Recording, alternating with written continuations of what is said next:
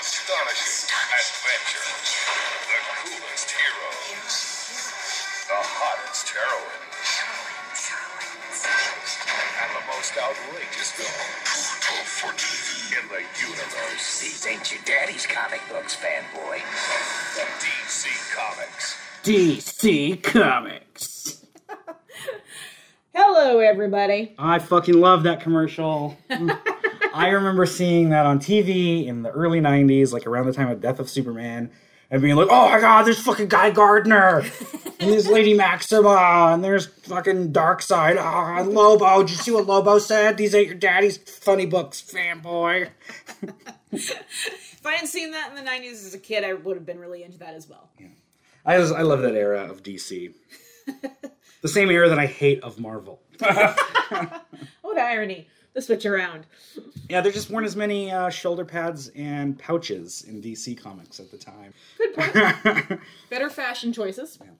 Anyway, uh, we're back for your special new 52, the newest 52 you'll ever read. special episode 52 of Vertigo Voices. Alrighty then. I'm Colby, I'm Sophia. and we're going to be talking about Justice League Dark, Volume 1 In the Dark. it's actually what it's called Justice League Dark, Volume 1 In the Dark. As 52 as 52 can get. Justice Dark Dark, Volume Dark, Dark in the Dark, Dark. Darkety dark. Aye, aye, aye. So yeah, um, we're gonna be talking about this. It's written by Peter Milligan with art by Michael M- Mikel M I K E L. I don't know how to pronounce Mikel? that. Mikel maybe. Janin, Janin, Janin. don't know. Didn't do any research. so that's what we are going to be talking about, and this astonishing piece of shit. Right to the heart of the matter. Yeah. So this came out in 2011 when it was originally published. I thought Was so. it the end of 2011, early 2012? I can't remember. Somewhere in there. like 10 years ago. Whatever. This came out at the same time that Peter Milligan was writing Hellblazer. Huh. Yeah, so Milligan was writing this and Hellblazer at the same time. Hellblazer was starting to wind down. The new 52 was ramping up. You know, everyone was a big old boner about the new DC universe. And uh, I don't understand how the same person wrote both of these. It's baffling, is what it is. it's also noticeable that he quit right after this. oh, well, I wonder if it had anything to do with that book. I don't know. But he was so he was supposed to do like Justice League Dark was pitched as like his book. And he was supposed to continue on with it, but after issue six, he quit and Jeff Lemire took over. Uh, I don't know. Don't know if it got any better because I haven't read any more. Not really inspired to, honestly. Um, this is such a weird story about Enchantress, kinda. But, Yeah. or maybe is it Lady Xanadu, Madam Xanadu? Who, who's the who's the bad guy?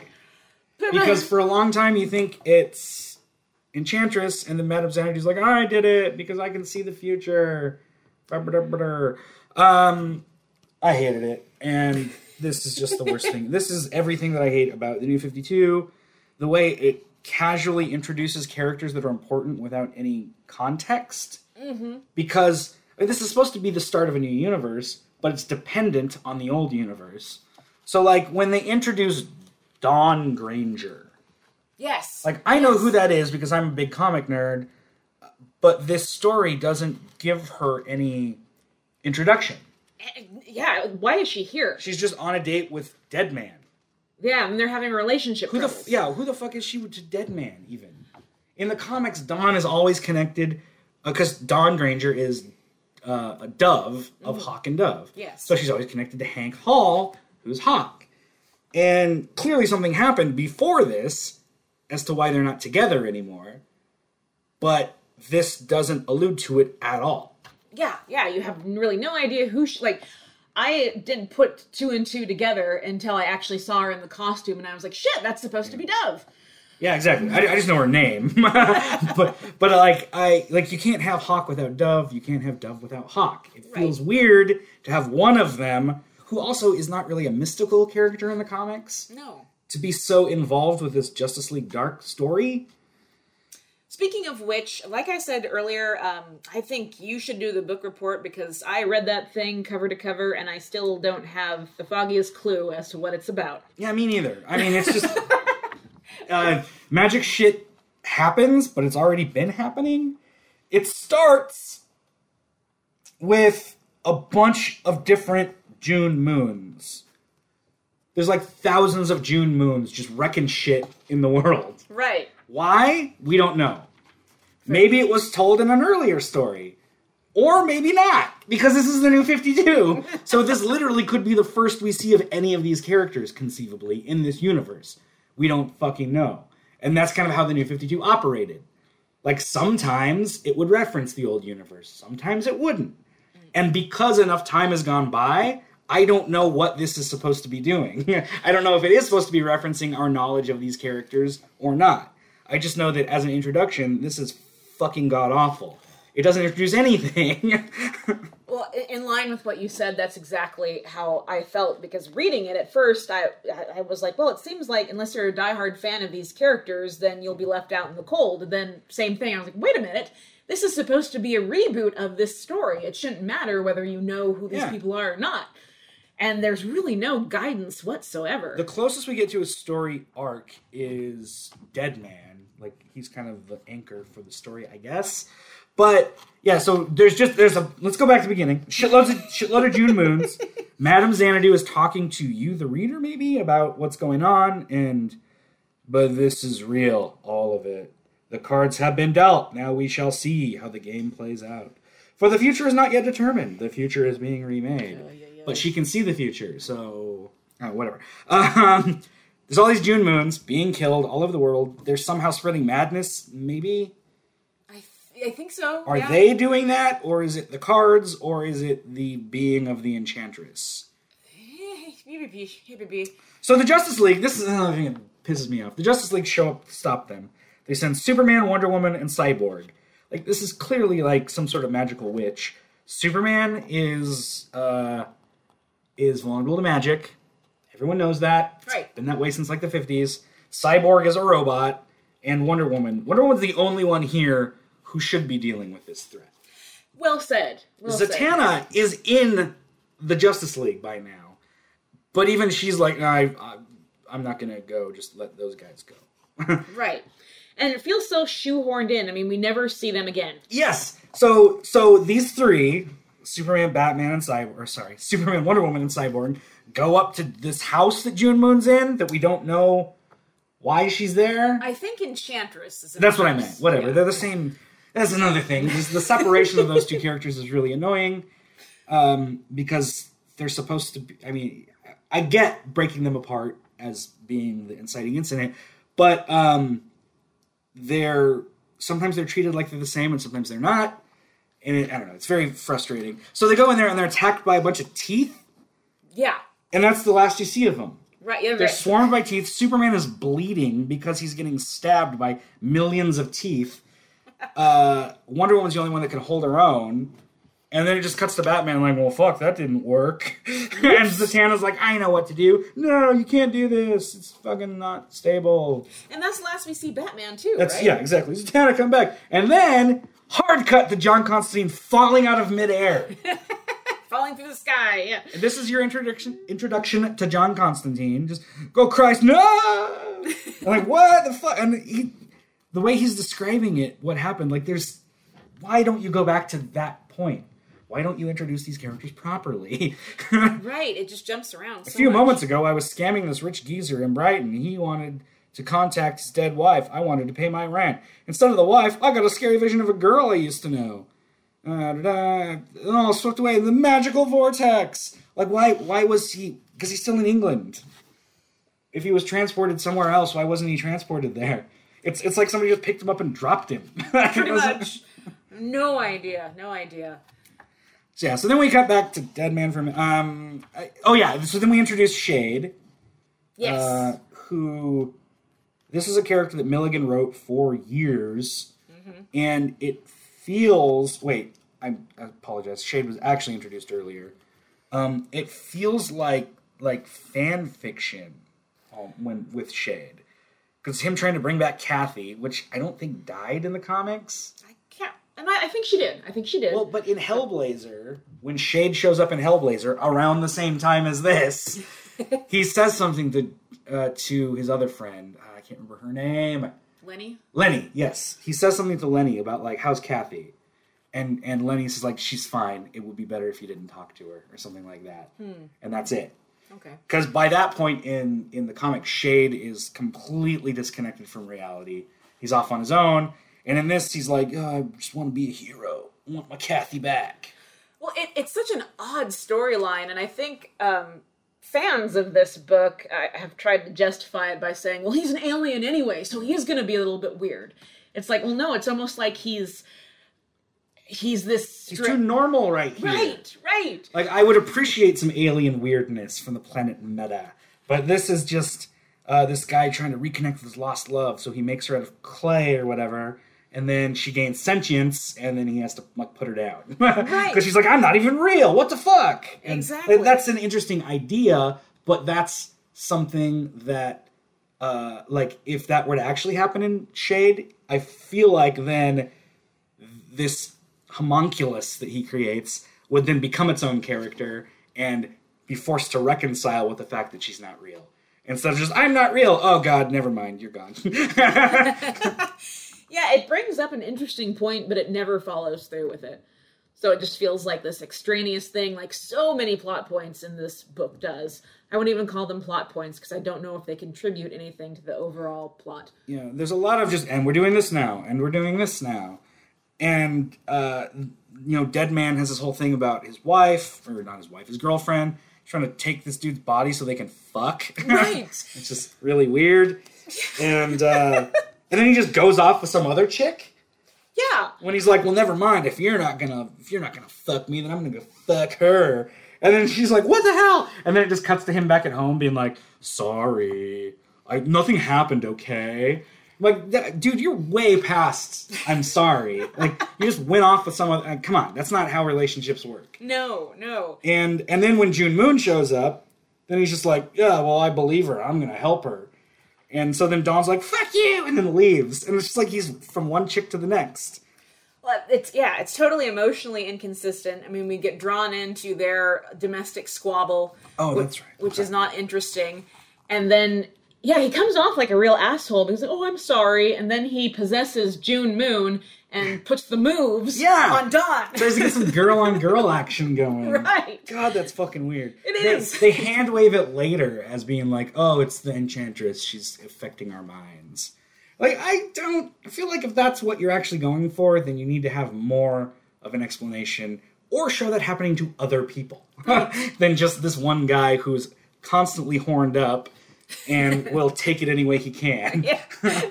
yeah, the just the the um, inconsistency of the tone and the characters. Like like you said, all of a sudden he's a hero who wants to help June Moon. Exactly. And it's because of what we've seen of him so far, whenever he's talking to June Moon about helping her, I don't get any sense of altruism from him at all. I don't feel like he's doing this to help her. I feel like he's doing this because in the end we can fuck. if I help you now, you have to put out later. That's so weird and I don't like it. I'm a nice guy. Yeah, exactly. Well, I helped you, didn't I? Fucking bend over. God, yeah, it's such a weird romance that they all of a sudden try to shoehorn in.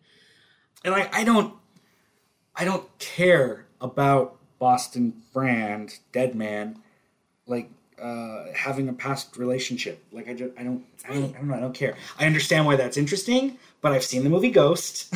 I know how that works. Do something more interesting with him. Right, right. I like him, especially in like you know Books of Magic when he shows up uh, to um, take over somebody's body, impart some wisdom, and then fuck off. I really liked him in Kingdom Come, how he's like the otherworldly observer. I really liked him in that episode of Justice League that he's in, where uh, he's trying to protect Nanda Parbat from uh, from uh, what's his name? oh, you would know better than I. It's not Black Manta. It's their version of Black Manta. Devil Ray. It's called Devil Yeah. Ray. Um, so anyway, and then have you ever seen that episode? I don't think so. I don't think He's trying to protect Nanda Parbat from Devil Ray and the bad guys, and it ends with him uh, taking over, uh, possessing Batman, Oh. and grabbing a gun and killing Devil Ray. Oh wow. And then he pulls out of his body, and Batman's standing there holding a smoking gun with Devil Ray dead in front of him. And like, just the um, like Batman's like, "What the hell did you just do to me?" like he he literally forced Batman to do the one thing that he never wants to do. You know, like he's flashback to his childhood now, seeing his parents dead in front of him, and shit like that. Like that's the drama I want to see from Deadman, not this. Right. Now, well, you're not gonna put out. Maybe she will. It's so fucking weird. It really. Oh, speaking of weird sexual themes, John. Con- yeah, yeah. What? What is like? They get together in this hotel, and then they basically have like the magic version of tantric sex. Yeah. What does it do? What is it I for? don't know. What is she even doing? Like she's on the ground. She just pulls over in the middle of the street and starts meditating, and like she's so deep into it, that her body is like not, no longer breathing, or her heart's, it's like she's frozen in time or whatever. Right. And so then all these people pull up and are like, "Oh my god, she's fucking dead!" Like, why did you do this in the middle of the street, Zatanna? You're lucky that people found you and not a speeding car. For Right. God's sake. Right. Exactly. It's literally the middle of the street. It's not the sidewalk. It's the middle of the street. She's sitting out there on the pavement, just waiting. And then John's like, oh, fucking, her name's Zatanna. I'll help her. I do like the bit about him getting beaten up to use his magic earlier. That seemed Uh, Constantine-ish. he had to he had to take a couple punches to get like the magic juices flowing or whatever because magic requires sacrifice. I thought that was interesting. He gets stabbed in the side. I don't like the way he's always wearing gloves. This looks a little too posh for me. He's wearing gloves, yeah, he always is in in this version of the character. It's all because in his first appearance in Swamp Thing, he wore white gloves. So new Oh. artists like to throw that in the new 50T version. But yeah, then they go back and he finds her. "Oh, her name's Zatanna. He uses backwards magic to fix her, which um, it's weird to see him use the backwards magic. That was kind of her thing. If anyone can do it, it's not special anymore. So why is she on the team? You know, it's those little, little things I, I hate when they do shit like that. Like it's like in um, in Wonder Woman, the movie, and seen more prominently in Justice League, when she runs really fast and deflects the gunman. Like so she can run faster than than a bullet. So why is Flash on the team? right. Right. If, if Wonder yeah. Woman can do what he can do, but more, why why do we care about him? Sorry, I- Ezra Miller. yeah, I always like it better. Like like w- the Superman's fast. You know, in the comics, it's always established that Flash is faster than Superman. You know, he can he can run so fast, he can go through time or whatever. Um, and in Justice League, and you know, in these movies, Wonder Woman's never supposed to be that fast. She's faster than a human, but she moves like supersonic when she's uh, Right. deflecting those bullets. She's So bird. anyway, shit like that bugs me when when now the one defining thing from this character is no longer special because someone else can do it. Exactly. And it gives her again, like so many other characters, zero reason to be here. Yeah. Because like when she goes, I, I think I think maybe, and it's so jumbled. It's so jumbled in my mind, and I just read this afresh last night. Um, I think maybe when she's doing her zone out in the middle of the street, that's when like her subconscious or something or her astral projection goes to check on um, the enchantress Yeah. in that house, and she ends up getting beat up. Or I could have my series of events wrong there. But like literally, that's it. Like she goes there to try to fight her, and she can't because she's not powerful enough. And um, then John does her backwards magic, and there, and that comes up later. And then she whines about it later. yes, yes, it comes up twice. Like there, she's like, "Let me hypnotize you so I can get my spells back." And then for whatever fucking reason, at the very end of the book, when um, Xanadu is like, "Come on, team, we need to get together," for whatever reason, she brings it up again. And you're like, "Why Took my ta- magic. yeah, it's like, why are you talking about that here? It, it, Like yeah. you can do that? Oh, I forgot about this. Uh this character. Mindwarp? Is But yeah, name? Jay something. Yeah, I don't remember. Mindwarp uh created so I thought this was a pre-existing character. He's kind of is, but kind of not. Uh right here, you see this comic? Secret Seven? Oh yes. Written in the Shade the Changing Man font there. that was his first appearance. Oh. Um, before this came out, Milligan wrote a story called Secret Seven, which was part of the Flashpoint universe. Flashpoint was what set up New 52. In that story, Milligan created this character, Mindwarp. So, but that's a different continuity. so, this is technically this character's first appearance, even though he appeared in a different comic.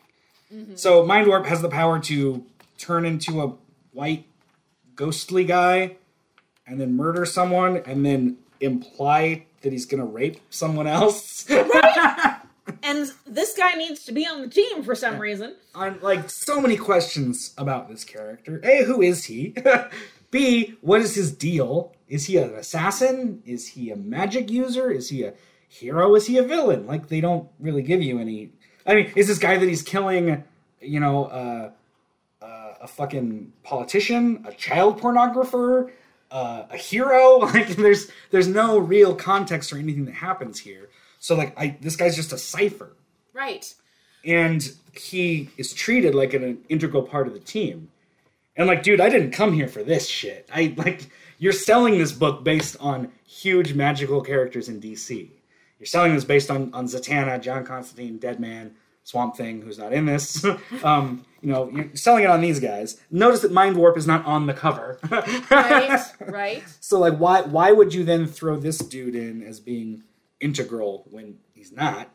Absolutely not. but he's also just not interesting. Like they don't give him any any backstory per se, any origin. I mean, really nobody gets an origin in this, but at least there's some familiarity with the other characters. Well, and like you said, I, I think twice in the book, um, someone refers to him as a psycho, and that's basically Yeah. how he appears. I mean, Yeah. yeah. he's he's threatening. There's nothing interesting about him. It's just one of those things. Like we definitely don't want him on the team. He's a psycho, but at the same time, like you see him kill a dude without any real context. Maybe it's a hit, I guess.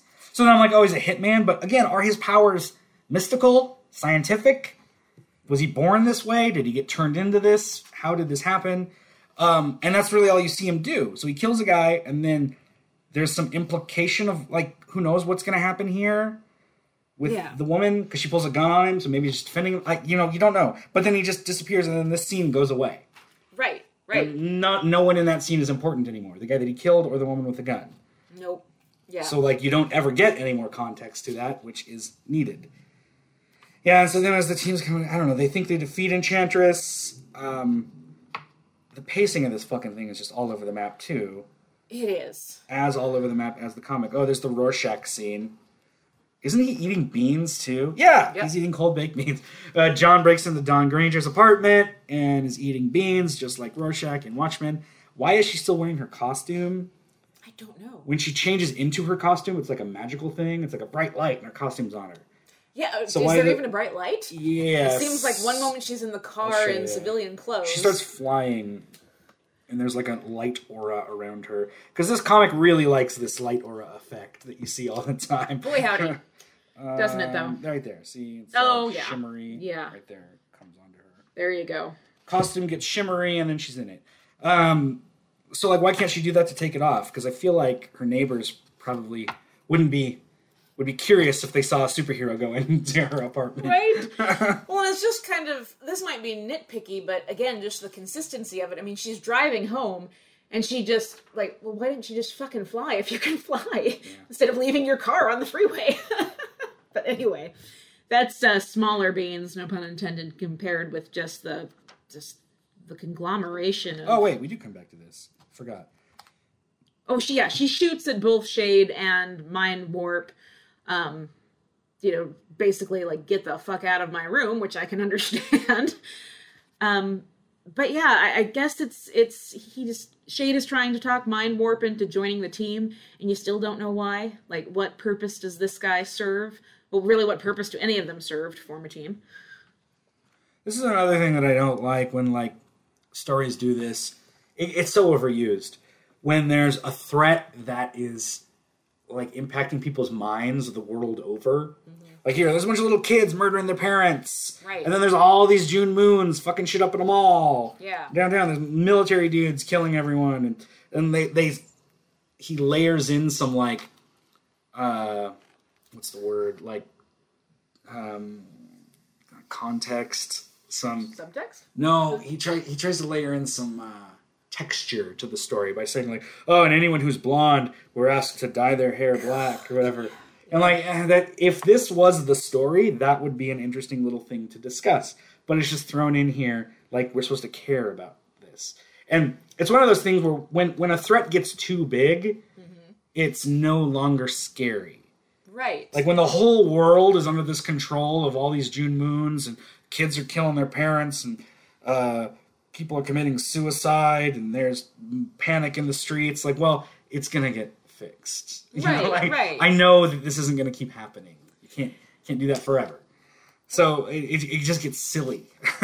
Well, that I have that in my notes is that you know all of a sudden blondes are an endangered species, Yeah. and it's supposed to be like scary, and uh, you don't know who you can trust, and it's actually quite funny. Yeah, exactly. Flaxen haired members of the National Guard are advised to dye their curls black. Is that supposed to be serious? Is that supposed to be a serious sentence? yeah, it's like it's like we all pretty much know exactly what June Moon looks like, exactly like she's all over television. Like in the very first part of the comic, people are watching her doubles get just Yeah. obliterated in the street. But like every single sentence in this chunk, in this splash, or this two page uh, section here where it shows the craziness of the world, every single sentence in this sounds like the story that a little kid wrote to try to be shocking. Children who turn on their caregivers, knives, bottles, anything their tiny hands can grasp. Men and women are scalped as though they might reveal their true nature. What do you think about that, teacher? Are you gonna kick me out of class now because I'm too dangerous? And it's so sad because again, Peter Milligan is a good writer. Yeah, exactly. Um, that reminds me though, We all gotta pay the bills somehow. You know? that I have to bring up this line because it just it made me go, "What the fuck?" But in the uh, um, speaking of the writing, in the witch teeth portion, where Superman, Wonder Woman, and Cyborg are getting attacked by molars, basically. oh, yeah, yeah. There's this line in there. It's like the reek of skinned babies and sliced eyeballs. Oh yeah. like I have a yen for a good metaphor, but like there's no shame in picking up a thesaurus to find another word for putrescence. it's just one of those like like, like it feels like a kid trying to be trying to be extreme. right. Look at that, look, skinned babies. What do you think about that, motherfucker? Yeah. Sliced eyeballs. It's like what the fuck? I almost smoked a whole cigarette one time. Ooh. Yeah. I'm pretty tough. I return my videos to Blockbuster without rewinding them. Yeah. Yeah. It's and again, like you said, you got to make the money, and he's got more wins than misses. But this is just such a startling miss. Yeah, and it's yeah, and I also I don't know if we should get to that point yet because I mean there's just there's so much that happens and so little of it is important, Yep. and there's more than one time where we just see the whole team dead. Right. right. you guys see the future and you're all dead. Now I see the future again and you're still all dead. Well, then there's a couple times. Did you did you get this sense too that she contradicts herself? Like in one, she's like, "I know the future. I know what it's oh. going to be," and then the other, she's like, "I don't. Know. I don't I don't know anything. I'm just reading the cards. Right. The cards know. Like, make up your mind." And then she's like, I did this, but I don't know how I did the like it's not like she conjured any of this into being. She's just again reading the cards. I don't know. Right. I don't understand this. This Vertigo had to die so that this could live. Oh, R.I.P. And yeah, and I guess that's the thing too is that by the end of it, she uh, Xanadu is very fervent that they all need to come together as a team, and you still don't know why. Like why? Why? These people don't care about each other. This is not. Um, this is this is more poorly done than Suicide Squad. I would say, in my opinion. the movie? Of, of course, the movie. Oh, yes, the first movie. it's just you you have no idea what this is all about. And I heard someone who was sticking up for this book say, "Oh, it's it's different. T- it's not your usual team comes together type story." And it's like, "Yes, sir, It absolutely it is." They uh they're all their own thing. They come together, they argue for a bit, and then they're friends. Except these guys aren't even friends by the end. Like they're Hey, still fucking they- bickering. They, are though. They're still whatever. They're gonna bicker forever, but they're still gonna be friends. They're gonna be a team. They're they've come together. But they don't. Like, well, it, there's no point in this comic where you have this feeling of like warmth or maybe yeah, I, recognition. I, I get that, and that's I, I think that would almost be a positive if it just wasn't so poorly written. Because by the end, I mean, they are a team. They have to be a team. They're together. You know, like you may not like each other, but you got to be a team. This so-called team, this so-called team, we don't actually have to like each other, do we? Like, I expected them to then be like, "This is some kind of Suicide Squad," whatever Will Smith's line was. Uh, I wouldn't have been surprised. We don't have to like each other, do we? No, John, that won't be necessary. and cue credits. Right? But yeah, um, so when Madame Xanadu, this is, uh, my supplier's house is in a street occupied by a doctor's and a retired Air Force general. Who cares? Now I have my medication in my pocket. I'm more relaxed. I feel the futures pressing in around me. Uh, I say futures because the future is unformed, but this one possible outcome seems to be getting stronger, more prescient, or sorry, persistent. The fear is the more I see it, the more likely I'm making it. So like what? What does that mean? What Yeah. does that mean? So then she's like, uh, back at my parlor, I swallow the bitter pills. I begin the merciful ritual that will lead this temporary or to temporary release. It is at this precise moment that I sense him. Uh, so then, yeah, John shows up. Uh, I want a word with you. I'm busy. Get out of here. Don't talk to me about the future. Oh, I'll kill you. Kill me? You mean like you killed all the others? I never wanted to hurt anyone. Maybe not deliberately, but you were responsible for this carnage. What? Right? Right? It's like, excuse me. I don't understand. I understand that you meddled with something, and now June Moon is going to suffer for it. What? Like, stop, stop. Let's go back to the beginning. and, yeah, and so you never actually see what the inciting incident was. Somehow, June Moon was removed from enchant or Enchantress. Oh, and they keep showing like like a good New Fifty Two crossover. Like, don't forget, Resurrection Man has his own book now in stores. Frankenstein and Agents of Shade now in stores. Animal Man now in stores. Whatever. Yeah. And I, I guess I'm not really, well, I'm not clear on so many things about this book, but Xanadu and the drugs, now, were those supposed to help enhance her visions or to suppress them so she I could get shit done? No, I don't care. but it's like she's so she's supposed to be a character that is viewing the future, and somehow that created it. I don't understand why. Like, if that was something that was elaborated on, like the like the whole observer's paradox or whatever that's called, is that the Heisenberg uncertainty principle? I think so. Or like, like, that. just just by looking something, you're changing it. If you observe something, you're changing the outcome because the act of observing, uh, the act of observing, uh, is in itself changing what is being observed. Maybe if that were what they were trying to get at, that's interesting, especially on a magical level, and could be delved into, but it's not. So like John slaps her around, tells her it's her fault.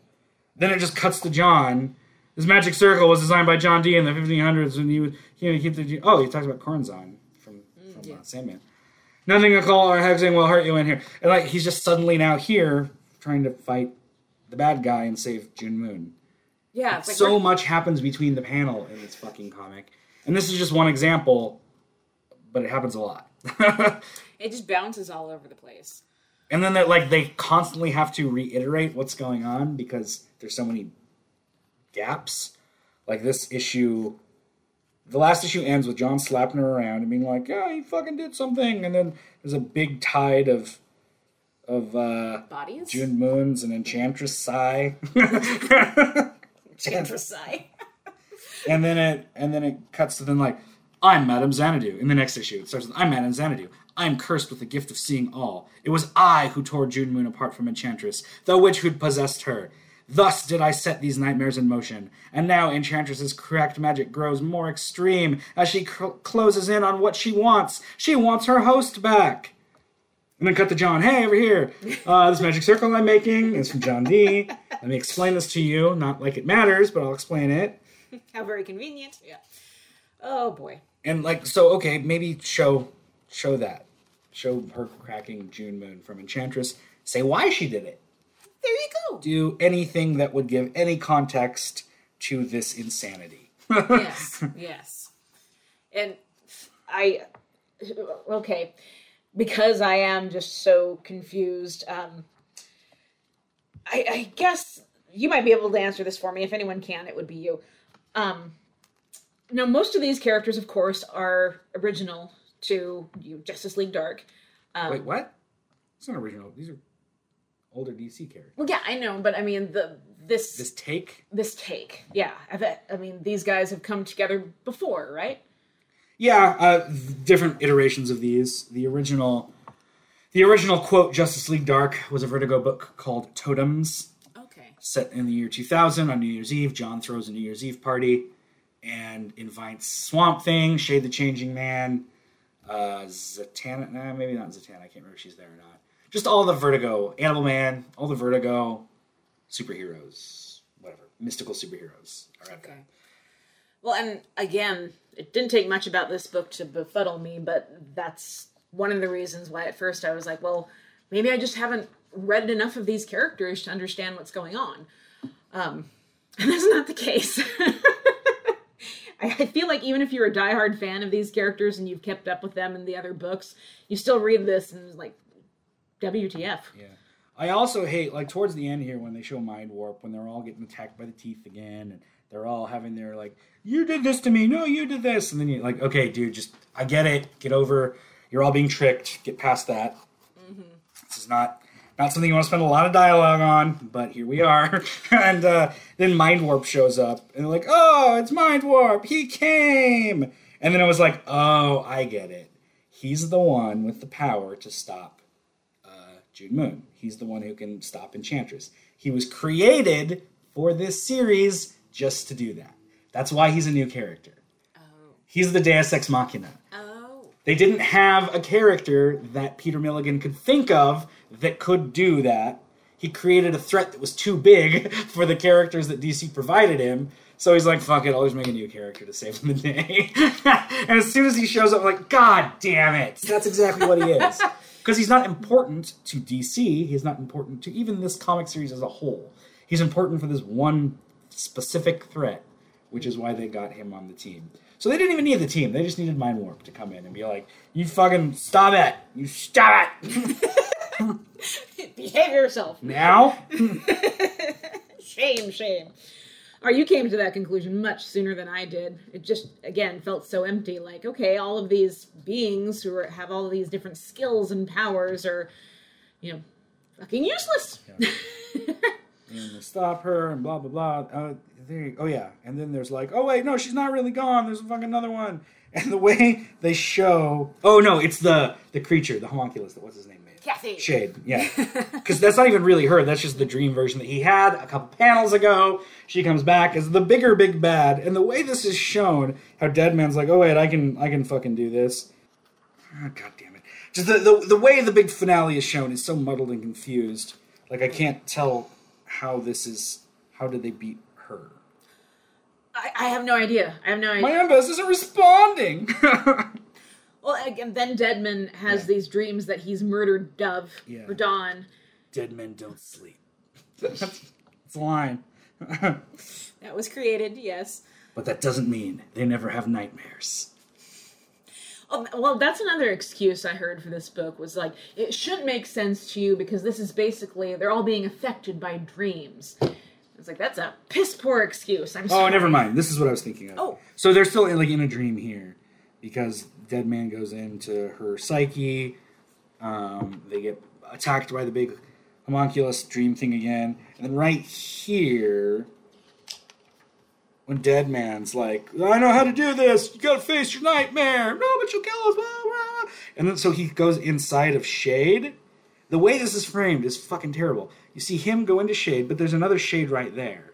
So it's supposed to imply movement that he's going into him, and then Shade is like going into her, and then there's an explosion, and then well, I mean, I wasn't sure if it was going to work, but uh, that's what we did. I, I just I realized that you were the what the fuck? and it totally levels the building. Yeah, because you can't really tell what's happening right here.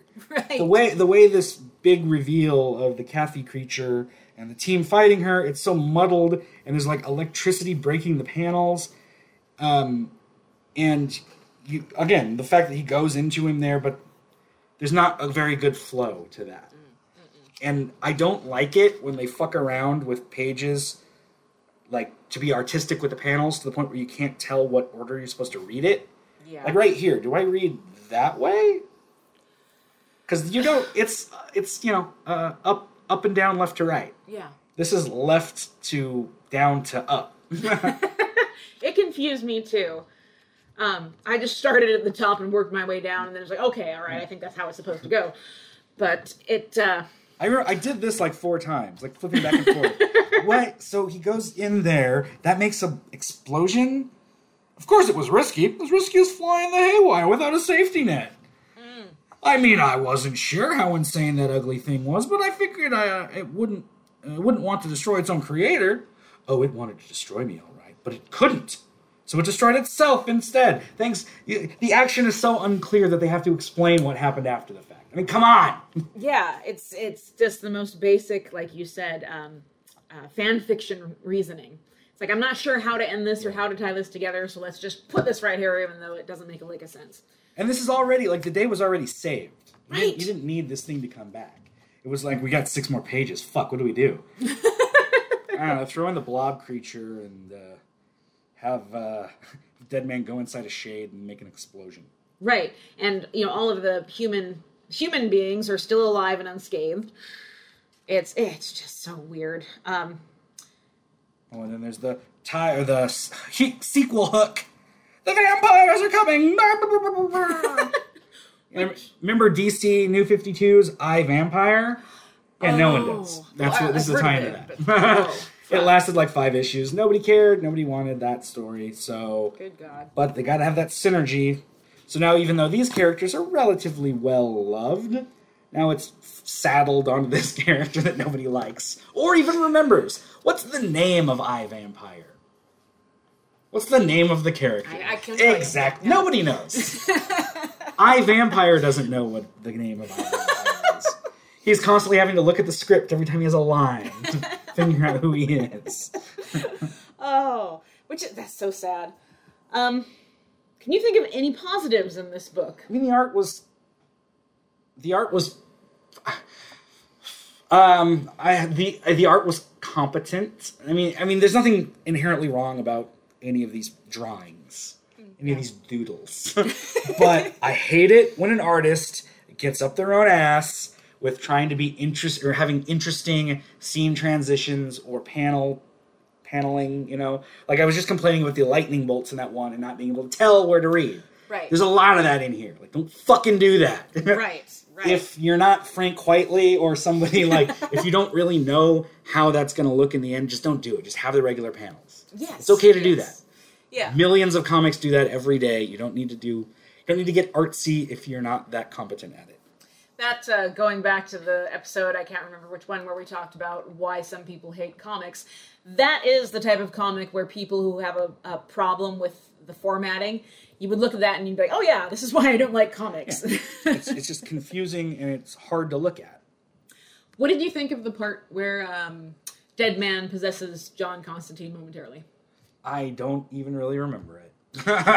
That's probably for me. It was the one point in the comic that I kind of liked because he tries to possess him, and then he's like, "Ew, ew, Oh, ew."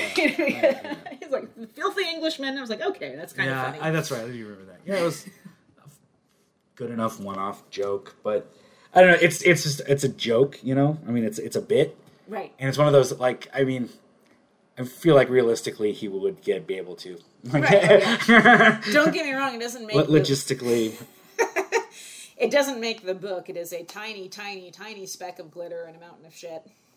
yeah. so uh, yeah, this may be the worst thing that we've read on the show. It may be. New Fifty Two, more like New Fifty Poo. I don't have any good puns for it. It's just really bad. That's gonna be our rating system. Is it a Vertigo or is it a New Fifty Poo? oh, it's so much poo. So much poo poo. Well, this is not very good. um, yeah, so episode 52 is the new 52 of our episodes. Aren't you glad? Yeah. You're welcome, everyone. yeah. Don't read it. Which, uh, you know, I suppose we should talk about this because I, I joked a while ago about episode 52 being the last one, but I feel like I feel like maybe it should be. Maybe we should end the show with episode 52. you did bring that up. I don't know. I'm just uh I'm tired. I'm tired of editing this show. It doesn't take much, and I'm by no means like any kind of a good sound editor, but it's a commitment. It is. It is. It's something that has to be done but every week, basically. Yeah. And obviously, you know, like you have to drive here to record. There's commitments on both sides. It's just, uh, I don't know. And it's like, I've said this before. Like, we've had this discussion many times just about the act of creating and art or literature or whatever. And that, like, I mean, nobody fucking listens to this. so why, why am I doing this? Well, I don't know. I mean, for me, it's just I enjoyed talking about this stuff with you. Yeah. I like oohing and awing and arguing. Yeah, and I get that, but there's also, I mean, the whole point of this. Uh, uh, what's that? There's a the song by uh, MC Chris, uh, Fett's Vette. There's a line in that that's unintentionally very, uh, I don't know, poetic, true to me, where he says, "Spike boots are made to kick, targets are made to hit." and that's the thing. It's like you know, this is meant to be listened to It is. It is. the act of creation isn't supposed to be for the person that's creating it. It's supposed to be for those that see it or hear it. Or it's just like it's just like karaoke for me. Karaoke. I've said this a lot, and after hearing last week two people in a row singing ten minute long Meat Loaf songs, oh um, karaoke is not about the person holding the microphone. It's about the people listening. And that's why you don't have to be a good karaoke singer. It just has to be fun. Well said. That's why karaoke isn't The Voice or whatever fucking, you know. American Idol, Yeah, yeah. exactly. It's just supposed to be fun, and you're not supposed to be up there belting out ten minutes of the fucking dashboard light, whatever that goddamn Meat Loaf song is. Paradise by the Dashboard. yeah, there you go. That's a very popular one, is it? I, no, it's not a very popular karaoke song because it's ten minutes long. Right. All of his songs are 10 minutes. But someone sang that last week, but like four songs after someone else sang a Meat Loaf song. And I was bitching about it. My friend Anna was like, "But I just love this song so much." Like, but it's fucking repetitive. Like every verse, they say the same sentence like eight times. Like it was long ago, it was far away, it was so much better than it was today. He says like eight times in a row. and I was like, I'm all about the economy of storytelling. Don't say if you can say something in a sentence, don't use a paragraph. And she goes, but that's just Meatloaf's lyricism. That's the way it is. And I'm like, I, mm, I don't. That's not good enough for me. So then the song ends, and it's got the writing credit. Meatloaf didn't even write that fucking song. and I was like, look, that's not even a me. So well, it's his writing partner. Like, well, that's a funny way of saying he didn't fucking write it. I like Meatloaf, I do, but his his, his music is more attuned to long road trips. Um, I would not do it in karaoke. I've got nothing against Meatloaf, but I could give a fuck about how any of his songs at karaoke. Right. Oh yeah, right. And there's there, like I've said this many times. There's a difference between a good song and a good karaoke song. Oh, absolutely. Absolutely. Like if I was watching that live, that would be a great song. Watching, and I have seen people do it in karaoke, and I agree with you. It's not really a stirring, stirring event. How did we get on this? Why did I start talking about karaoke? because we were talking about um, the point of people listening yeah. to this. Speaking of not stirring events, I think it's time for Vertigo Voices to fade away. I just, you know, I don't, I don't know. I don't, I don't feel like I accomplished anything with this, other than just. Talk, I mean, you know, again, it's Yeah. it's fun to read comics and talk about shit, but I don't need a podcast to do that.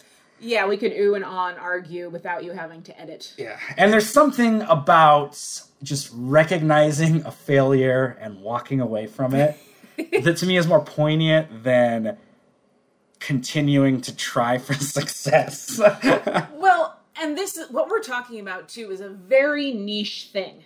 Like my family and friends, a lot of them don't read Vertigo Yeah, yeah. comics. They listen to it because I'm on it, but they have not a clue what we're talking about. so looking at the amount of people that listen, I don't think your family and friends are listening. Liars, you guys. I know uh, I've you know I know a couple hundred people probably just that I know pretty well. I'm friends on social media with I don't know six to eight hundred more than that. And uh, the law of averages uh, says that you know what half of those people should care, Yeah, no, they don't. Nobody fucking cares. Excuse me. When I say my family and friends, I don't mean like they. It's like you know the 1930s radio show where they all rush to the radio to hear my voice. I mean, like two people that Yeah, you, two that, people. that you know or are related to. yes, yes. My probably my aunt Alice who doesn't give a fig about comic books, and my cousin Lee just because cousin Lee is awesome. So yeah. Anyway, um, yeah. So I don't know. I, maybe this is a little bit of catharsis for me, just to be able to to uh, put it to bed, and um, yeah, and com- complain about the fact that uh, people who who like the posts on Facebook then don't listen to it. Well, and it's just there's so many goddamn podcasts out there. And there's so much maintenance that goes along with most of them, like social media all the time. And the question is, is like how much as enjoyable as this is for me, like how much of your time do you want to spend on it? Yeah, In that promotion. Um, yeah. yeah, it, yeah, and whatever. It. Who cares? I don't care anymore. The thrill is gone. yeah, it's fun. And again, like I, I like that the aspect of editing it, but uh, I don't want to do it for no one. that's and uh, if I'm going to be, is you know, it's like in it. Like I don't want to write just for me to read it. I don't want to uh, record some. Like I've, I can, I can read or play video games that I enjoy or watch movies that I enjoy. But if I'm going to create something, then what's what's the point if no one is? If a tree falls in the woods and no one Does it make a sound? going back to the observer paradox, whatever it's called, uncertainty principle. You're more attuned than I. But no, it's it's been fun. It's been a blast. If you want to come back to it, la- we can always come back to it later. If you want to come back to it later. Yeah, I guess so. Uh, at least until what, like August, whenever I have to pay for the domain again. there you go. Exactly. Which is another thing. I mean, that's like it's like 150 bucks a month, or not a month, a year. Okay, I was about to say, why did you tell me? Jesus, no wonder you want to quit. It's 150 dollars every day. Whoa, I'm surprised you went this long. Well, no. So yeah, I just I don't know. I'm tired, and I maybe we'll come back to it. Um, I don't know.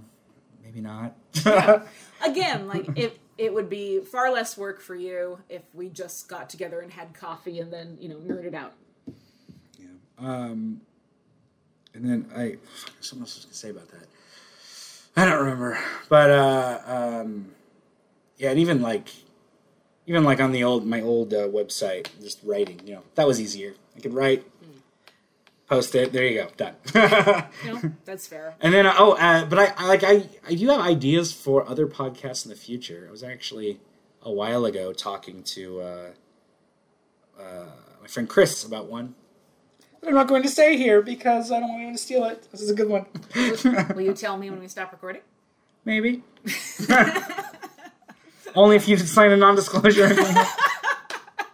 And pay you $150 a month? No, it's not. It's just more zeitgeisty.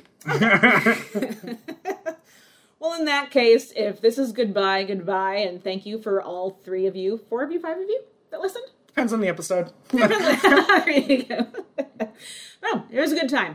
I enjoyed it. it was fine.